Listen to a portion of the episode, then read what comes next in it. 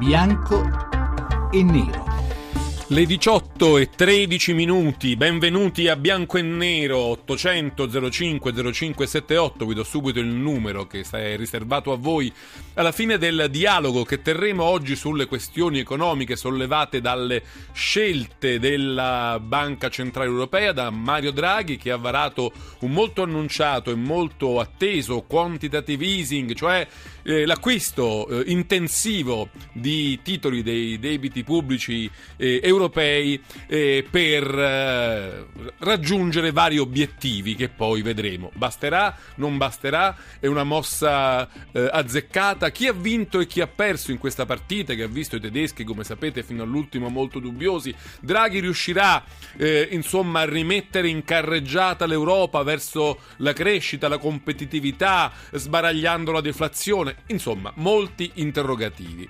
C'è chi è entusiasta della scelta della BCE e c'è chi invece ne vede eh, luci ed ombre. Noi ne parleremo con due ospiti che vi presento subito, che sono il professor Jean-Paul Fitoussi, docente di economia internazionale alla Luis Guido Carli e professore all'Istituto di Studi Politici di Parigi, Sciences Po. Buonasera professor Fitoussi, grazie per essere con noi. Buonasera. E poi saluto anche Umberto Cherubini, docente di finanza matematica all'Università di Bologna. Buonasera, professor Cherubini. Buonasera a voi. Allora, come sempre, prima di addentrarci nel tema con le opinioni dei nostri ospiti, cerchiamo di centrarlo con la scheda di Daniela Mecenate. Basterà il bazooka di Mario Draghi a risvegliare l'Europa addormentata? Il colpo sparato dal presidente della BCE si chiama quantitative easing e sarà, dicono gli esperti, una vera iniezione d'energia. Ma cerchiamo innanzitutto di capire di cosa si tratta. Con il quantitative easing la BCE stampa nuova moneta e con quei soldi acquista titoli di Stato. In questa maniera immette denaro fresco, liquidità sui mercati dei vari Stati. Così facendo, poiché ci sono più soldi nell'economia, i consumi dovrebbero aumentare, gli investimenti risalire, le banche dovrebbero concedere prestiti a famiglie e imprese con più facilità e l'inflazione dovrebbe tornare a crescere fino a circa il 2%, rimettendo in moto un circolo virtuoso che sarà in grado, così sperano gli economisti della BCE, di far ripartire l'economia dell'Eurozona. Il piano di Draghi è pronto a partire a marzo e prevede 60 miliardi di euro al mese di nuova liquidità, un'operazione che dovrebbe generare in poco tempo mille miliardi di euro di moneta. Funzionerà? La BCE spera di replicare il successo che la stessa operazione ha avuto negli USA, che lanciò il quantitative easing nel 2009 e che oggi può proclamare di essere fuori dalla crisi, ma per alcuni esperti il risultato non è affatto scontato. Infatti, per assecondare le richieste di alcuni Stati membri, come la Germania, il quantitative easing in salsa europea prevede che il rischio dell'acquisto di titoli di Stato ricada solo per il 20% sulla banca centrale e per l'80% sulle banche nazionali, il che potrebbe attenuarne l'effetto. In più gli scettici temono che le banche continueranno ad essere avare di prestiti e tenere in cassa i soldi anziché immetterli sul mercato. Sarà la svolta dell'Europa, sono invece convinti i più ottimisti, tra cui il Premier Matteo Renzi. Insomma, il bazooka di Mario Draghi ce la farà, colpirà nel segno o l'economia europea resterà al palo? Sarà un successo o sarà un altro buco nell'acqua? Bianco o nero? Bianco e nero, questo è il tema della puntata 800 05 0578, il numero verde per le vostre opinioni. Infine, discussione. Comincerei subito con il professor Fitussi.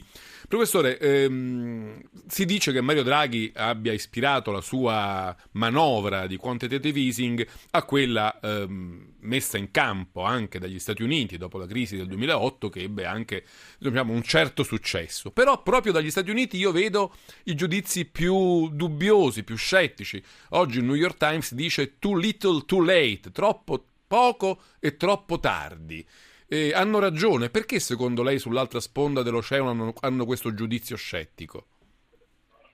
Perché è vero che è, è, è troppo tardi, ma benvenuto, è, è veramente benvenuto. L'aspettavamo da, da un sacco di tempo, che avviene oggi e era necessario perché l'Europa entrava in deflazione. Ma il, il, il, il vero problema è che la politica monetaria non funziona in situazione di deflazione se non è aiutata dalla politica del bilancio, della politica fiscale, della politica budgetaria. E, e, e, e oggi, eh, eh, che lo so, le regole del, del fiscal compact e del patto di stabilità non sono state cambiate, ma la, la misura per sé è buona. E io ringrazio Draghi di aver avuto il coraggio di farla perché lui ha dovuto lottare veramente fortemente contro tutti che erano contrari e come eh, non è eh, sicuro che questo movimento è eh, permesso dai trattati, lui prende un rischio. Non dimenticare che già c'è un caso contro la Banca Centrale Europea che eh, deve essere risolto in luglio dalla Corte di Giustizia Europea perché già quello che ha fatto nel passato era considerato... Però la Corte, la corte Costituzionale troppo. tedesca gli ha dato un po' ragione, se non mi sbaglio, la famosa sentenza no, di caso... No, no, no, no, non ha dato ragione, ha detto che lei aspetta il, uh, il giudice della Corte europea per dire il suo giudizio. Eh, vado, grazie professor Filosi, vado da Umberto Corubini, più o meno vorrei chiedere anche a lei la stessa, la stessa questione. Eh, è arrivata troppo tardi questa misura, doveva arrivare prima, sarebbe stata più efficace.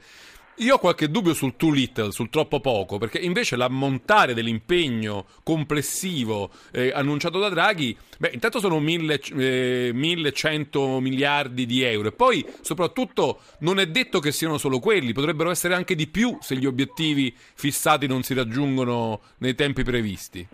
No, eh, assolutamente sì, eh, non, è, non, è, poco, il mercato si aspettava, eh, si aspettava addirittura eh, di meno, eh, però concordo con il professor Pitussi che, eh, che, potrebbe essere tardi, nel senso che l'iniezione di liquidità che dovrebbe risvegliare l'economia se non cambia drasticamente le aspettative di inflazione, le aspettative eh, sul, eh, sul, lungo periodo rischia in realtà di eh, far ricrescere, far ripartire il, eh, il, il, PIL, ma farlo ripartire con quello che è il colesterolo cattivo, eh, cioè che, che, è l'inflazione. Noi eh, ovviamente ehm, quando parliamo di crescita parliamo di una crescita sana fatta di colesterolo, colesterolo buono e quindi nuova produzione di, di, di beni e servizi e questo eh, in un'Europa che, ancora, che, ha bisogno di un defibrillatore a questo punto.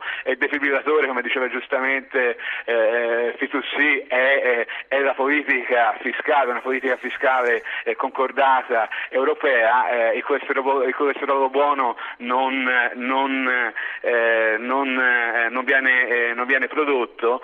E c'è da stupirsi che appunto accogliamo, accogliamo giustamente con con, con, con entusiasmo un, eh, un, un, eh, un'iniziativa che in fondo eh, rischia di, eh, di aumentarci il colesterolo, il colesterolo cattivo. Insomma. Cioè l'inflazione, però è vero che quando uno è in piena deflazione anche un po' di inflazione sembra una bella sì, cosa, no? Si muore, si muore senza, senza colesterolo né buono né cattivo, eh, si muore senz'altro, il target della, della Banca Centrale Europea di Draghi è assolutamente, eh, è assolutamente da condividere, quello di riportare aspettative di inflazione a un livello normale eh, sul, eh, sul, lungo periodo che eh, eh, hanno eh, l'effetto di riportare ordine nei, nei, mercati, nella definizione dei tassi,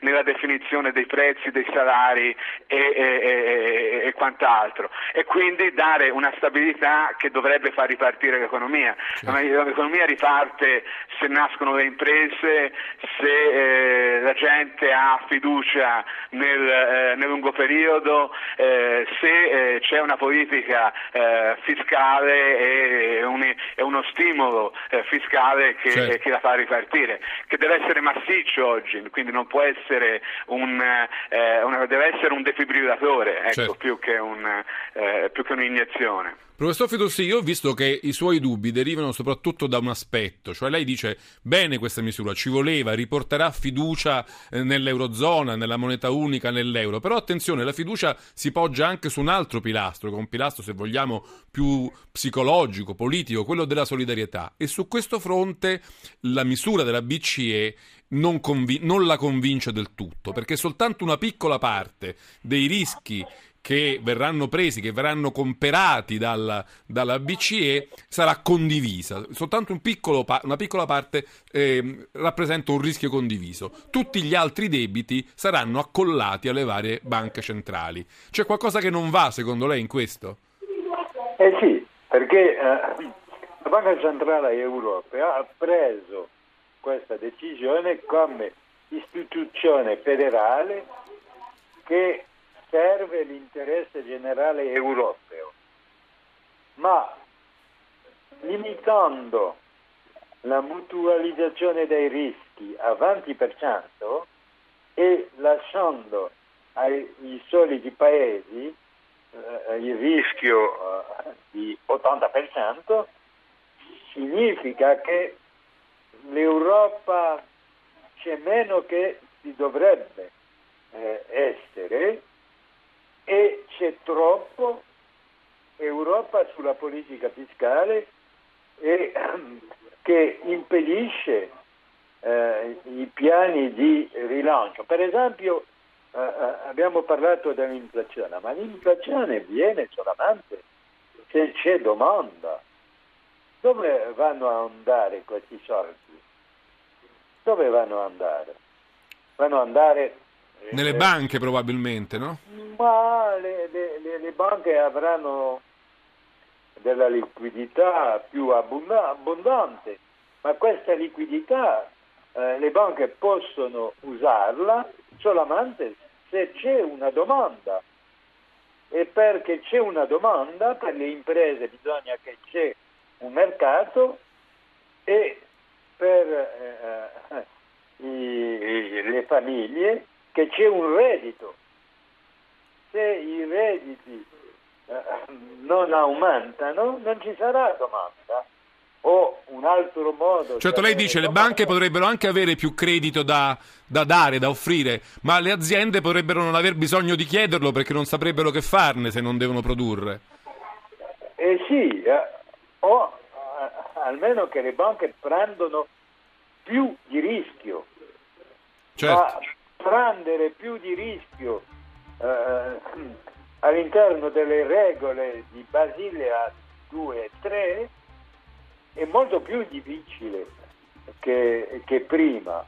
Dunque, eh, eh senza un rilancio della politica fiscale che accompagna questa eh, politica monetaria eh, dovuta da da almeno due o tre o quattro anni, ehm, mi sembra che il piano forse eh, fermerà il movimento di deflazione, ma non è abbastanza per condurre la crescita. alla crescita. La devo fermare, professore, perché arriva il GR regionale. Ci interrompiamo per un momento, ma subito dopo torniamo a bianco e nero 800 05 05 78 con il professor Cherubini e il professor Fitussi. Linea al GR regionale.